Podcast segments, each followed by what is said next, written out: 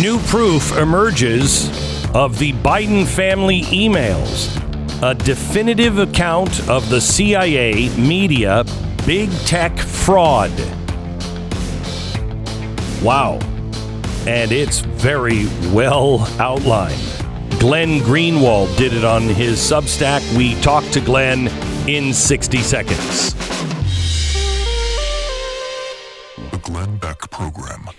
Uh, let me tell you about Relief Factor. Uh, the couple who takes Relief Factor together stays out of pain together. I think that's how the saying goes. Let me tell you about Karen and her husband Joe. She's been taking Relief Factor for a while now.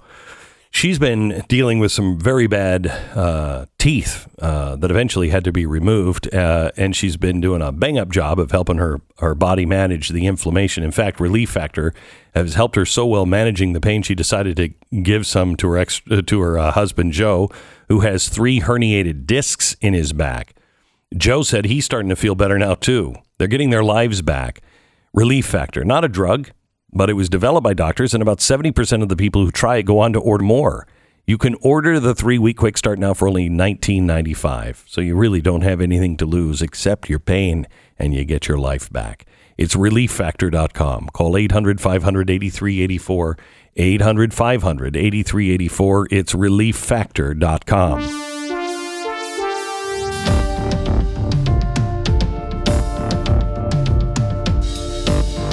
Glenn Greenwald should be joining us any minute.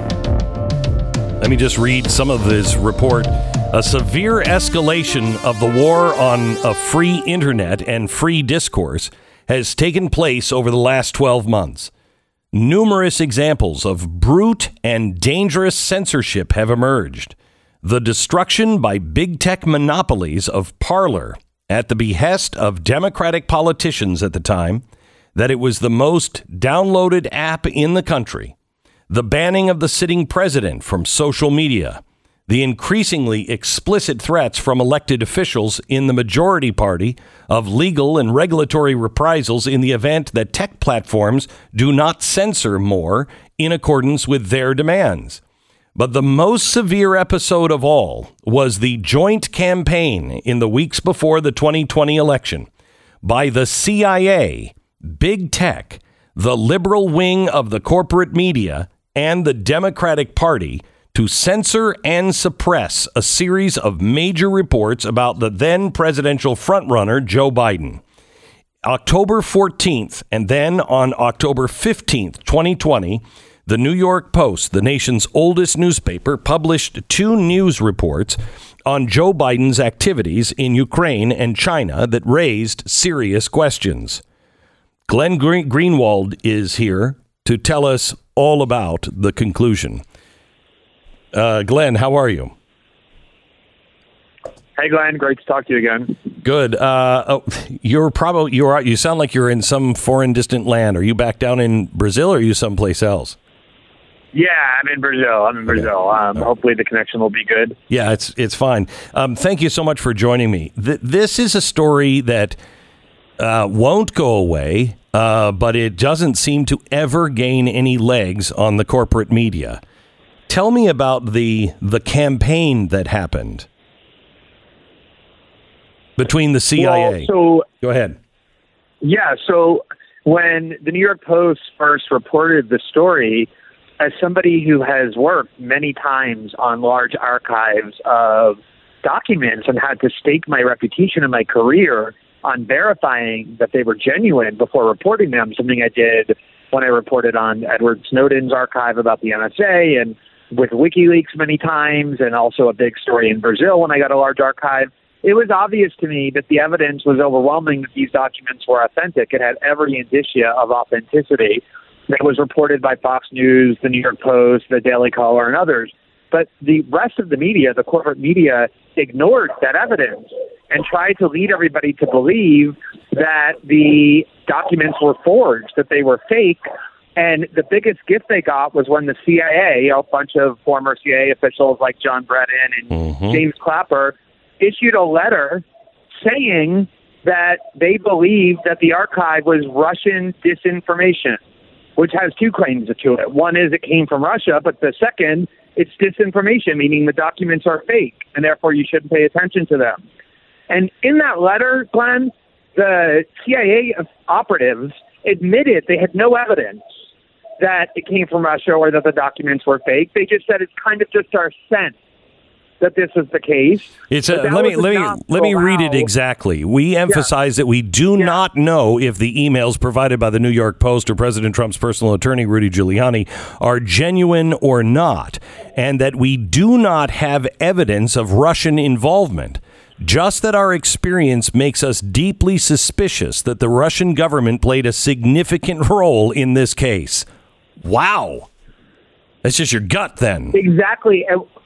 Exactly. And what's amazing is even they, who are, you know, basically trained disinformation agents, that's what the CIA and the intelligence community is constructed to do. They're not supposed to do it domestically as they did during the Trump years, but they do, or they're expected to do it internationally. Uh, they're trained liars. Even they were more honest than what the corporate media ended up using that letter for, which was to say these intelligence officials say definitively that this is Russian disinformation. Correct. And they, you know, you can go through every video from CNN and MSNBC and NBC News and CBS News and the Washington Post, and New York Times, where they just say over and over, this is Russian disinformation, and they use that as an excuse not even to discuss the revelations. But the worst thing of all is that Twitter and Facebook then seized on that claim to censor, censor this story from being discussed. So if you try to post a link to the New York Post reporting or other media outlets discussing it, Correct. you would get a message saying this link is prohibited. It was one of the most astounding acts of brute censorship by this union of the of the intelligence community, the corporate media, and big tech right before our election that I've ever seen. So, so Glenn, where does this story go from here? Because uh, these these emails are coming out. We're getting more and more. They are verified. And it shows it's not a story about Hunter Biden. It is a story about Joe Biden being corrupt to his eyeballs in things like uh, trying to uh, uh, sell access to him to be able to get Libyan money uh, released, uh, access to the Oval Office. Uh, and to Joe Biden for Mexico and China, and money being demanded for these things. This is this is some of the most gross corruption of our administration that has actually been able to come out and be proven. I think for me, the biggest corruption, the worst corruption, is the journalistic corruption. So the reason we're talking about this story again, aside from the new emails about what he did in Libya, which are extremely incriminating, is because, as I said, from the beginning, there was evidence and proof that these emails were authentic. The problem was they came from right wing outlets, and liberals have been trained to just ignore everything that comes from right wing outlets. What we have now is a new book by a young, actually courageous reporter who deserves a lot of credit, Ben Schreckinger, who works at Politico as mainstream of an outlet as it gets, obviously no friend of the right wing. Right. And in his book, which is all about investigating the Biden, he spent months doing really deep dive reporting to try and find the proof about whether these emails, the key ones, not the like ancillary ones about Hunter Biden's personal life, which personally I don't care about, right. but the substantive ones about Joe Biden's deals in China and his interference in Ukraine on behalf of Burisma, which is paying his son fifty thousand dollars, the actual corruption of Joe Biden, he proved with months of reporting that these emails are accurate. And here's the thing. If he had proven the opposite, if he had, through these months of reporting, had gathered the proof that these emails were actually forged, he would be the biggest star in American media right now. He'd be yep. on Good Morning America and the Today Show and every single program. But because his reporting proved that the media lie and that these emails are authentic, he has not been on one of those shows NPR, CNN, any of the networks. And in fact, Glenn, they won't even mention his book. They won't even acknowledge this proof that everything they told the American people for weeks is an absolute lie. This was Russian disinformation, and in fact, these emails were authentic all along. That is how grotesquely corrupt our media is. Well, um, we'll call Ben. I'll give him a full hour to talk about his uh, about his book. Um, so, what is the solution, Glenn, for the media because the do you think the media is ever going to take this on and and treat this as a real story? Not their part of it but the but the actual corruption part. No i mean that's the other thing is you know ben Schreckinger's book one part of it is confirming the authenticity of the emails. Most of it is about investigating the biden the Right. biden family the way that every other first family has been investigated the clintons the Obamas, the Trumps, you know, the the Bushes, but we don't know very much about the Bidens. And so they've ignored this book, both parts of it. And I think, look, for me, I used to think that the corporate media could be reformed through criticism, through critique, through pressure No. campaigns. I'm way past that point. I believe they're irredeemably corrupt. They are they lie for as their model on purpose for ideological and business ends. And so I think the solution is number one to make people aware as clearly as possible that they should hate and despise the corporate media. That whatever contempt they have for it probably isn't enough. Hmm. and then number two, to encourage and build independent platforms that aren't susceptible to censorship by big tech and that aren't subject to the pieties and orthodoxies of these institutions of authority that control what these other outlets have done. And in a lot of ways, they are their worst own worst enemies. If you look at polling, the media is held in lower esteem than almost any other institution in our society, like right above, you know, like pedophiles. And they deserve that. And it's important that keep happening so people more and more realize that it's irrational to trust what they say. So, can I ask you a question? You had to have thought of things like this and pondered them and maybe come up with a reason for it. Um, right now, gasoline is up over a dollar, and my whole life has been in the media. And oh my gosh, if it's a Republican in office and gas is up, that's all we talk about. The media just covers it. Now, I understood that when the media had everybody by the nose ring and were leading them around. However, we don't trust the media now. Um, but if the media doesn't talk about Afghanistan, we don't talk about Afghanistan. Why is that? And, and how do we break that? Yeah, you know, I do think these outlets are losing influence. If you look at, for example, the ratings of the two largest liberal outlets, CNN and MSNBC, Mm-hmm. they were already in collapse before Trump arrived. They all those hosts were about to get fired because nobody was watching their shows. Trump single-handedly saved that part of the media Right. because it gave people a desire to watch, and they, it, it enabled them to scare everybody about Trump sufficiently to make people pay attention. And with Trump gone, they're back to disappearing. I mean, the ratings of CNN and MSNBC are humiliatingly little. I mean, they they get, you know, on their best days, what like a mid-level YouTuber gets. Yeah. And so, and then you look at, you know, like Fox News and other outlets that challenge the liberal orthodoxies, including even like OAN and, you know, Newsmax that are growing. But what's really growing are independent platforms. People who are on Rumble, who are on Substack, who are on YouTube even, who continue on Twitter. People who have these dissident voices are, are able to shape discourse in ways that previously they never were able to do before. And that's the thing that I think needs to be built and, and fortified. So is the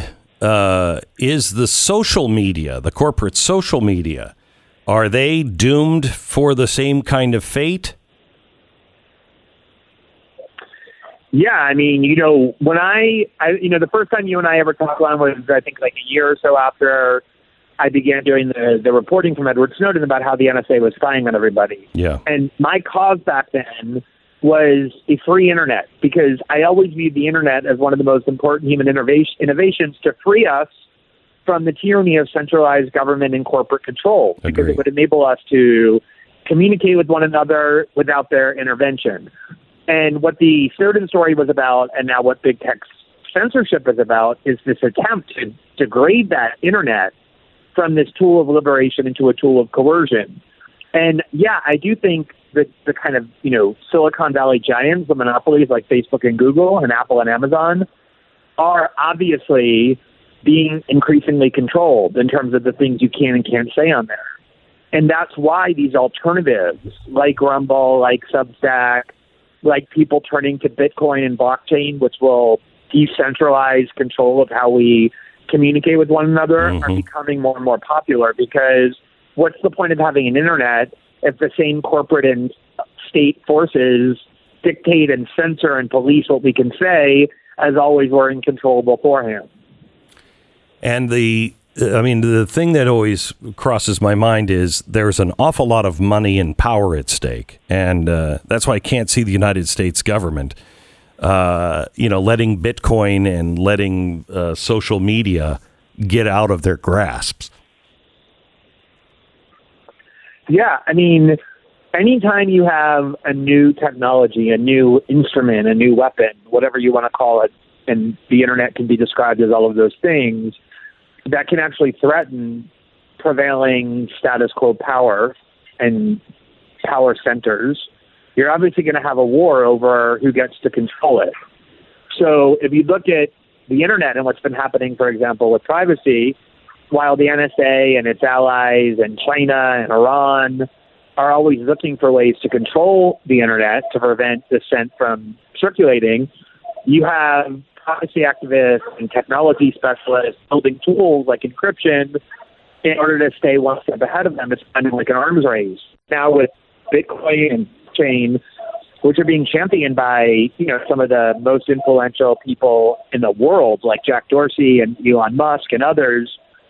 It's going to be a war over that technology as well. You're going to have the state that's going to try and Right. control it, and you're going to have people who are going to try and fortify it. Just one quick, really interesting thing that I think from history that a lot of people have forgotten. After the bombing of the of Oklahoma of the courthouse in Oklahoma City in 1995, that ultimately was blamed on Timothy McVeigh, the Clinton administration. This is right when the internet was starting. Tried to seize on that threat and the fears generated by it. They were all Yep. on the cover of Time magazine every weekend. It was like weekend militias and white militias and all of that Yep. they tried to seize on that fear to introduce legislation that barred encryption or that at least uh, required that the government always have a backdoor to encryption. And they lost. So this battle has been going on for, you know, 20 years over who's going to get to control the internet and how it's going to be how it's going to be functioning. And it's never going to end because that's what institutions of, of power do is they try and protect their power.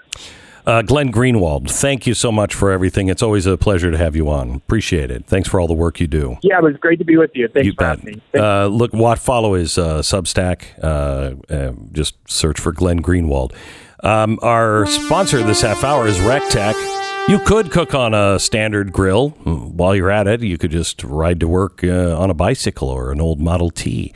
Watch the Antiques Roadshow uh, because they'll give you some specials on some old motorcycles. They're great. Uh, now, if you want to be in today's world, you want to grill, use a Recteq. It's the manliest thing you're ever going to throw a steak on, uh, for one. It's smart grill technology, which ensures that you're going to get the perfect cooking experience every single time. It monitors its own heat throughout, so it makes sure that it stays even, adjusting even when the weather starts to change. I cook my steaks in the great state of Texas the way God intended them and on a Recteq. Recteq, R E C T E Q. Follow them on social media. Sign up for their newsletter.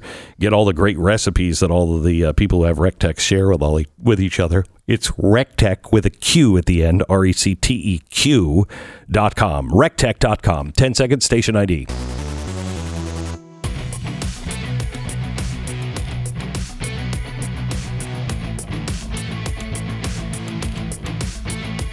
So, in some ways, uh, what he says is good that the media has embarrassing numbers, and they do.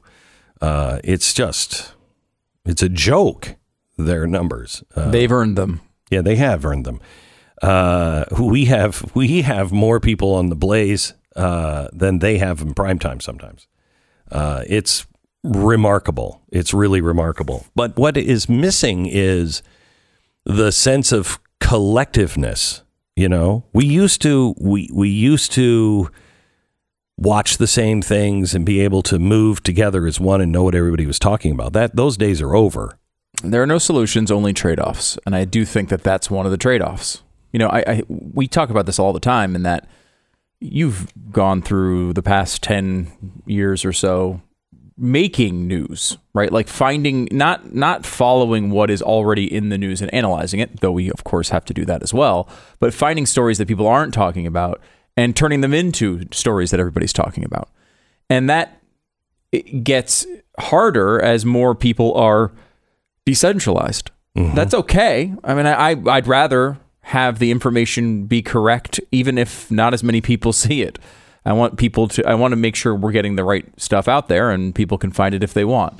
But that does it does push back against that collective. Uh, So yeah, the the experience. The problem is is the vilification uh, by these giants that are dying. They just vilify anybody who says no. The Hunter Biden story is real, uh, and they taint so many that are not paying attention that it will take a while for that taint to come off. Just as it's taking a while for Americans to wake up and go, wait a minute, they're lying to me over and over and over again. Why should I believe them today?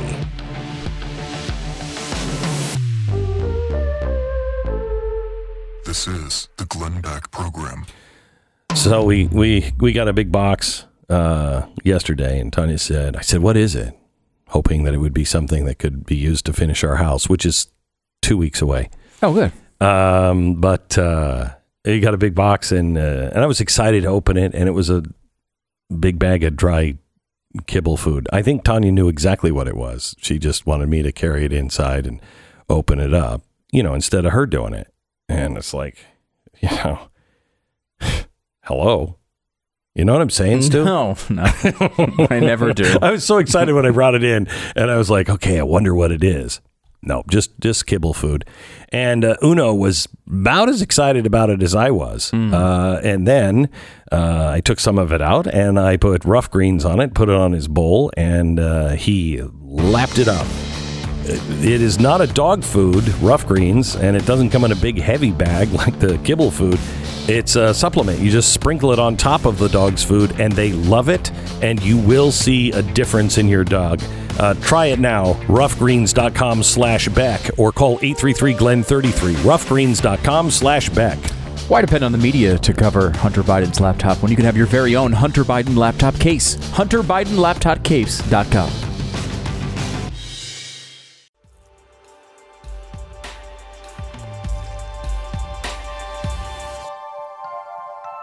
This is the uh, Glenn Beck program. We're glad you're here. I want to uh, I want to give you a phrase uh, that I just read. It's from uh, um Michael Hopf. He wrote a uh, he wrote a book long ago called uh, "Those Who Remain." Uh, it's a series of books, and in it, he wrote, I think, one of the most profound phase, uh, phrases I've ever heard. Hard times create strong men. Strong men create good times. Good times create weak men. And weak men create hard times. Where are we in that? We are now at the weakest men I think our country has ever seen. Men have been emasculated men are are no longer men. You're not allowed to be men. And that's why we're having hard times. Because men will not stand up and be men. And in those days, their hearts will fail them. Our hearts have been failing us for a long time, gentlemen. A long time. Do we stand for truth? Do we stand for justice? Do we do we treat women the way we should be treating women all the time? Do we stand up for those who can't defend themselves? That that really is what America I think was based on. Uh, any of our military it was to defend the defenseless. We are a nation of bullies now. And all this anti bullying crap is just that it's crap. It hasn't stopped bullies. It has given those people who claim to be trying to stop bullies the power to be a bully on everybody else. And the reason why they can be bullies is because we are weak men. The good news is these times are going to create strong men. And I will tell you that we have a choice. We can either stand up now collectively and be strong men, or when all of us are so weak, we will cry out for a strong man. And that will be the end of the republic. The reason why we are having, did you, I don't know if you saw this. We saw a record increase in murders in 2020. The murder, the homicide rate, there were 5,000 more homicides across the country than the year earlier. We, we had 21,500 murders last year. 30% rise. The previous record is in 1968. We had an increase in 1968 of 12.7. This is a record jump of 30%.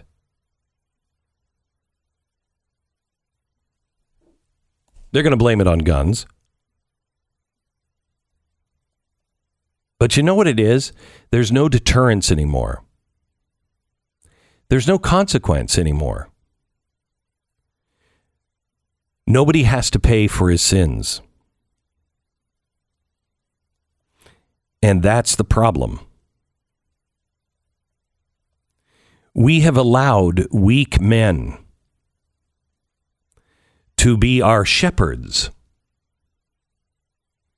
I think you could trace this particular situation that we're in now.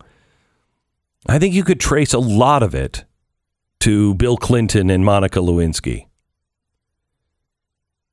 Because he was a man who didn't have to pay for his sins. And every man saw it. Every child saw it. It changed the way we talked about everything. It changed the way we thought about perjury. Oh, if you're just smart enough, having a good enough attorney, you can get away with anything. And ever since then, people keep getting away with it. There is no deterrence anymore. And it is trickled down to the lowest levels. There is no if you do something wrong and burn a building down, you're not going to jail if you're on the right side and burn that building down for the politically correct reason. Even if that building happens to be a police precinct. Correct. They will leave the building and watch you do it, and then no ramification.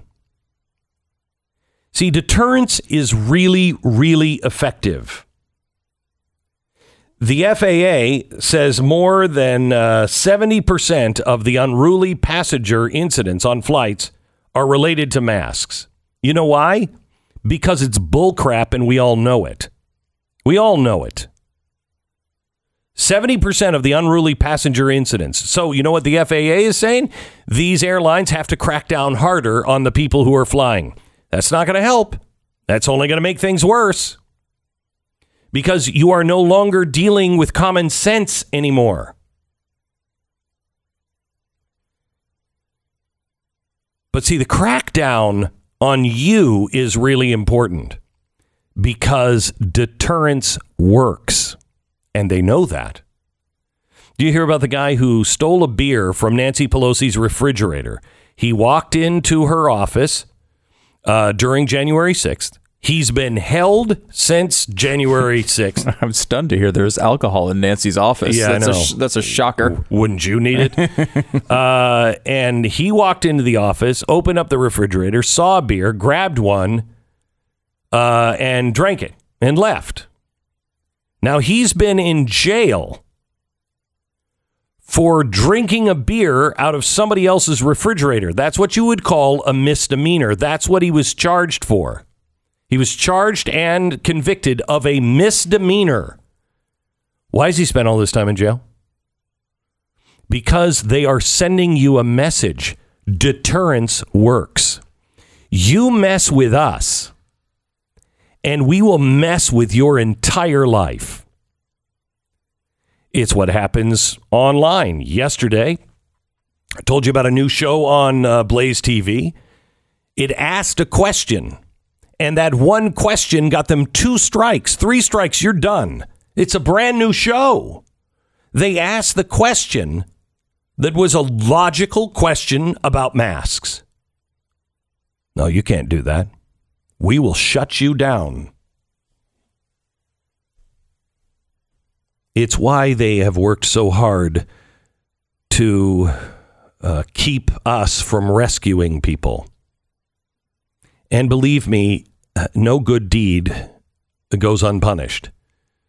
Because we have rescued the number of people that we have over in Afghanistan, because we have done the things that they didn't, and I wouldn't say couldn't, that they wouldn't do, we did it because hard times create strong men. And they will make us pay a price. One way or another, we will pay a price for it, and so be it. But when that price comes to be paid, just know don't listen to that deterrence. Don't listen to it. It's a lie. It's a lie. Whatever they do to punish anybody who is standing up for the right thing. Don't be deterred by it. Be encouraged by it. They are trying to send you a message because that's effective. And they don't want you to be effective. May I just tell you one story about what you did last night? Two nights ago, two nights ago, we rushed a an Afghani woman to the plane. She was nine months pregnant. She was going to have her baby, and uh, if she would have her baby, she and her baby would die. The hands of the Taliban. So we rushed her ahead and put her on one of the planes, and uh, she was taken to safety, and she had her baby on the tarmac of the free country. State Department yelled at us. How dare you? That's against the rules. You can't put a pregnant woman on a flight. Are you out of your mind? Let me give you another one. I, I don't want to give you any details of the people that are involved in this but these are people that really helped the United States in our in our fight over in Afghanistan. One of the there's two brothers. One of them was really, really, really sick, and because of he had to be in a safe house because they are looking for him. Um, he couldn't get to the he couldn't get to a doctor. He couldn't get to anybody for medicine, and he has to have this medicine or he's going to die. Um, he he has to have infusions and everything else. It's a it, it's bad. Well, the antibiotics that he needs, he couldn't get, and there wasn't anything that was slowing anything down now, and he was he was going to die. He couldn't get medicines because everything around him was closed. He couldn't get medicines because he couldn't go to a doctor because he'd be exposed and the only place he could get the medicine that he needed was hours away. They didn't have any money, and they couldn't get through the 15 Taliban checkpoints. Well, one of our unbelievable people with the Nazarene Fund, Damaris, found out about this. And she found a doctor. I don't even know how. She found a doctor, got him to the safe house, uh, he said, I can't get the medicines for you uh, because we're going into the Sabbath and uh, you're not going to be able to get anybody to open anything up. Well, uh, that doctor, after some uh, convincing by Damaris, she's relentless, we were able to send a courier and brought a month's worth of medicine down. He is uh, doing better, but we had to get him to a doctor as well. So last night, we got him to a doctor in a safe country. His family had to remain behind, but they will come out soon. I want to tell you what his brother said. After the U.S. forces left my country, I felt we had been left behind after my three years of service with the U.S. Army, but I understood that good always finds its way. Me and my brother have made it out thanks to all of you, the amazing team members that we have, and the people who have donated. We have such luck to have an amazing team. We don't have the words to express our gratitude. I have a two year old daughter who has always been with me since she was born. I just spoke with her. She's been crying all day long. I know I'm going to see her soon. I left my family behind for my brother, and God knows, and I know God. He is watching me, He's watching our family, and soon good will come for them. Be a strong man. Stand up because you are the answer to someone's prayer today. And by being that man, just today in the small way, whatever way you find, you will change the world. Because there's enough of us that want to be strong men.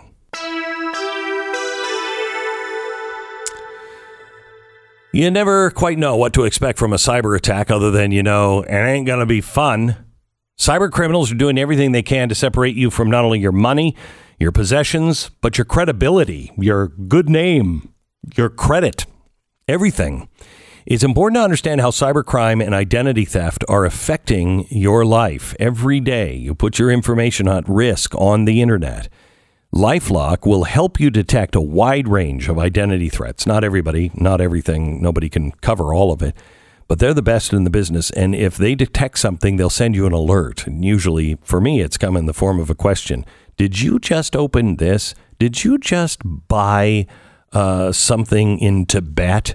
like, nope, that wasn't me.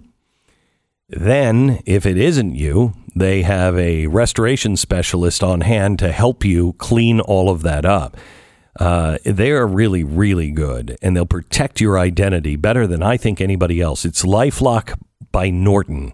Join now and save up to 25% off your first year with promo code BECK. Call 1 800 Lifelock, 1 800 Lifelock, or head to lifelock.com.